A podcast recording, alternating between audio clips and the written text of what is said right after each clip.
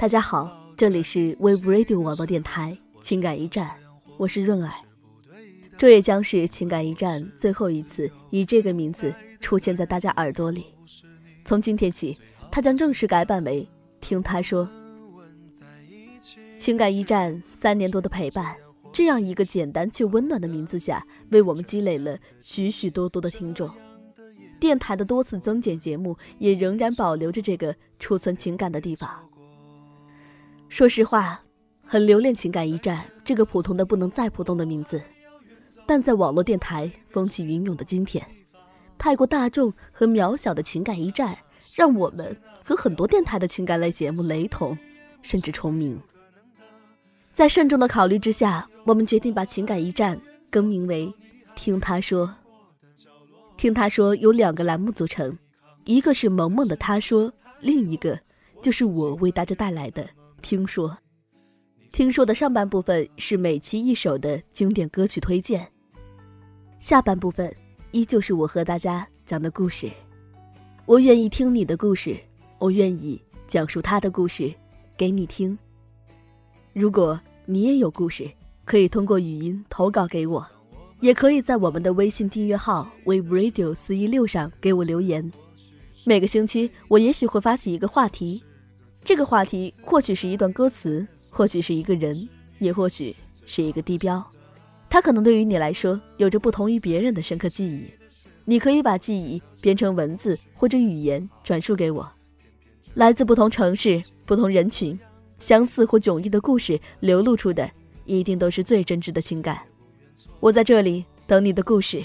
我是润儿。再见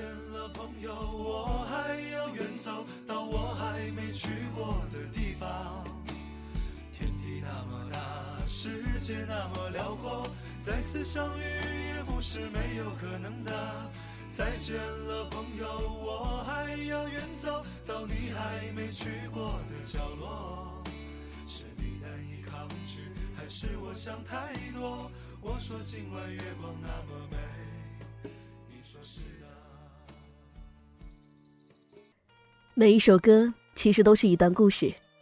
今天想和大家介绍的这首歌。来自于后海大鲨鱼，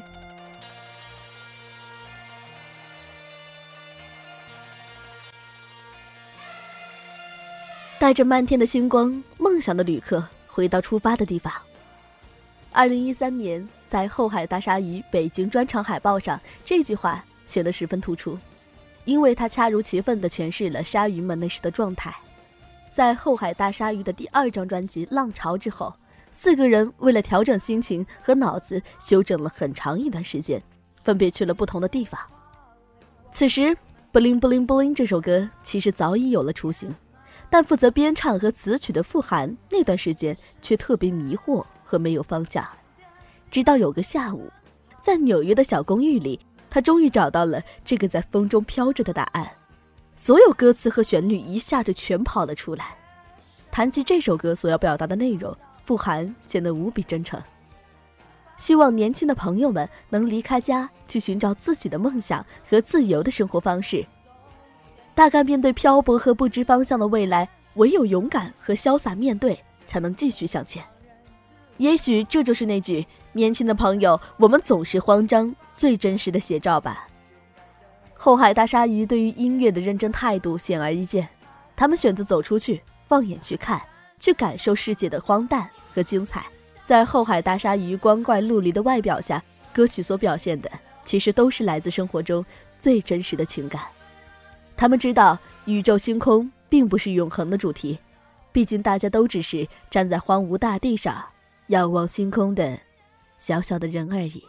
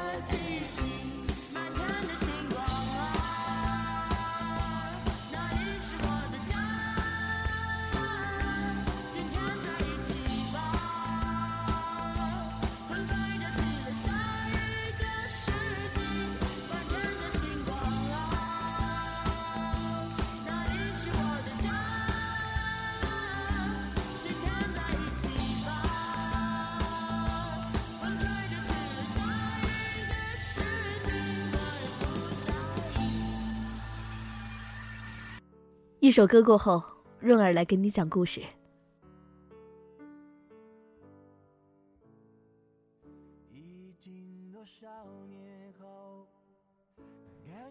他是我的第三个男朋友，除老公之外谈的最久的一个，十九岁到二十四岁，用尽我最好的五年。我们开始的有些不堪，因为我是他最好朋友恩的女朋友。春节时，我和恩闹分手，同学聚会都不想去。那天下雨，他推着自行车在楼下等了我半个小时。见面时，我一把鼻涕一把泪。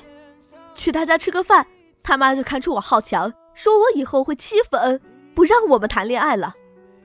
他说：“你本来就好强啊。”好了，别哭，回到学校你们就会和好的。现在跟我出去玩吧。我说：“可是太难过了，连走路的力气都没有了。”他爸那辆老式自行车比较破，他说两个人都坐在上面，车会散架，就让我坐在后座，一路推着我。他个子不高，在前面走得很吃力，雨丝在他头顶飞舞。我看着他的背影，奇怪的念头飞闪而过：这小伙子不会对我有意思吧？开学一起从芜湖坐火车去北京，我说你有十五个小时做决定，跟不跟我好？我这人绝不拖泥带水，你要是不跟我好，朋友也别做了。他说：“我只是觉得对不起小恩。”我说。是他要和我分手的。他说：“如果没有我，也许你们会和好。没有你，还会有别人。反正，你只有十五个小时。”后来，我们就坐在卧铺走廊的座位上聊天，看窗外风景飞驰。他问我：“你以后的目标是一个月挣多少钱？”我说：“废话，那当然是越多越好了。”他问。大概多少？我说四千吧，有四千啊就满意了。可爱的二零零三年，我用一种壮志凌云的表情对他讲：“我的人生目标啊，是每个月挣四千块。”他笑笑说：“我也差不多，不知道什么时候能达到。”下车时，他牵了我的手，说：“如果非要付一个。”希望付的不是你，因为我他和割头换颈的兄弟恩很多年不来往。他是个沉默寡言的人，少年老成，大部分时候都是我说他听。我的学校离他的三站路，我总去找他，因为喜欢北大的环境。每次走到未名湖畔，都想，为什么高中就不努力一点呢？北大食堂的菜也比我们学校的好吃。他一般打三个菜，一荤一素推到我面前，自己吃白菜豆腐，说一顿都离不开豆腐，因为营养好。所以，我记忆里，他最喜欢吃的东西是豆腐，其他的，一样没记住。我很馋，想吃肯德基，我没钱，他也没有。夏天毕业生搞跳蚤市场，我心生一计，去批发市场进了一批手链，混在里面摆地摊。他说：“这你都干得出来。”我说：“怕什么？又不是卖淫。”摆摊的时候全靠我吆喝，来来回回老有同学叫他的名字，他把头埋得很低，然而一直陪着我。赚了钱，我们去吃肯德基，还看了电影。他说：“我再一次对你刮目相看。”我说：“劳动所得，光荣之至。”他笑。没见过比你还爱钱的人，我说，你这么说就是在羞辱我了。谁不爱钱啊？真可笑，没偷没抢的。他认真的说，我只是在夸你呢。在一起没干过什么浪漫的事，因为他根本不是浪漫的人。他们班组织去古北口爬长城，其他情侣都手牵手，他没这个意识就算了，还跟同学说，你看。我女朋友爬得多快啊，比男的还彪悍！我非常生气。后来下山，他挠挠头说：“为了赔罪，背你吧。”尽管大学是我最轻的时候，仍然有一百斤。他背着我哼哧哼哧，两条腿直打颤。我看他这么狼狈，气消了一半。回到农家院，他打了一盆热水来给我泡脚，我把脚伸进热水，不知怎么，眼眶也热起来，眼泪滴滴答答落在腿上。他说：“别哭了，下次爬山一定拉着你，行吗？”大四那年情人节，他买了一对银戒，一只猫，一只老鼠。老鼠是女戒，他演技拙劣的把戒指往我手上套。我小时候生冻疮，手指无比粗大，费了九牛二虎之力，两个人都很尴尬。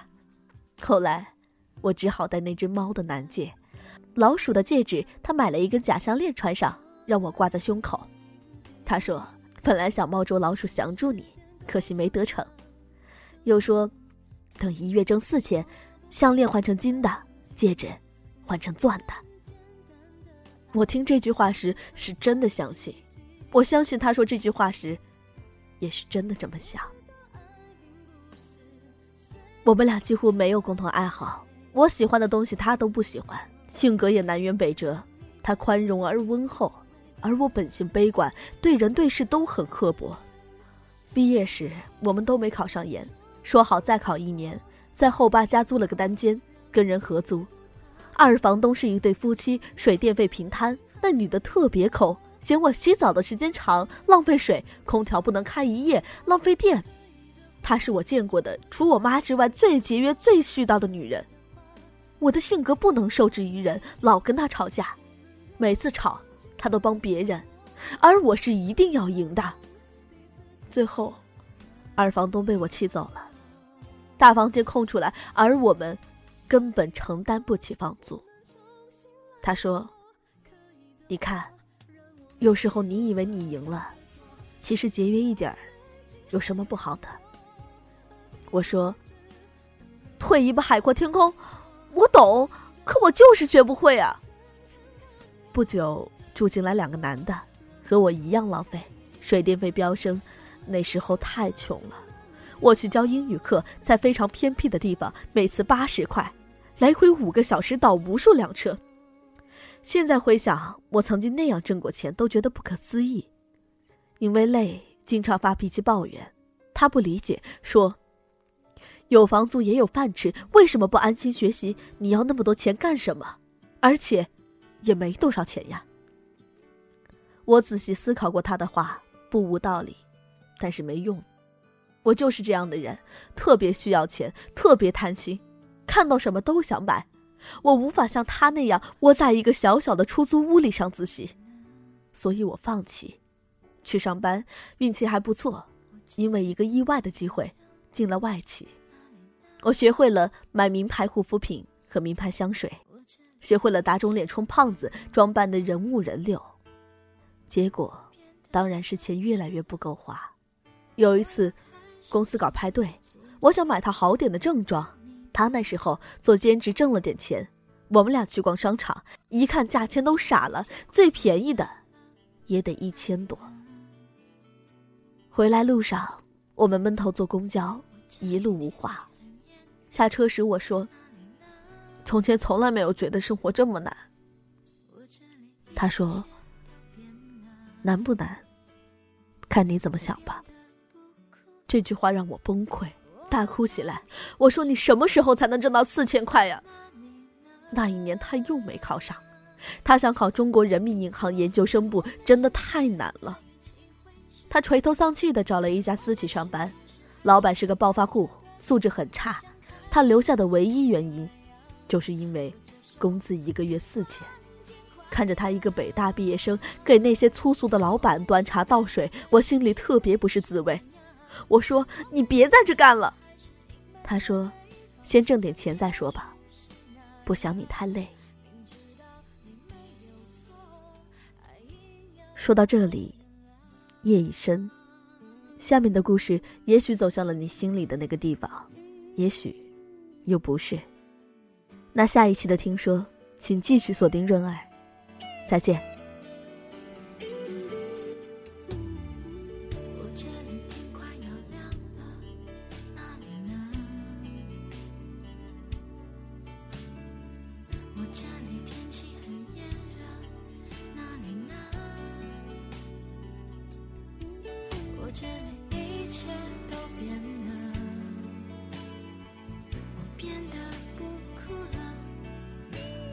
照片也收起了，而那你呢？如果我们现在还在一起，会是怎样？我们是不是还是深爱着对方，像开始时那样？握着手，就算天快亮。我们现在还在一起，会是怎样？我们是不是还是隐瞒着对方，像结束时那样？明知道你没有错，爱硬要我原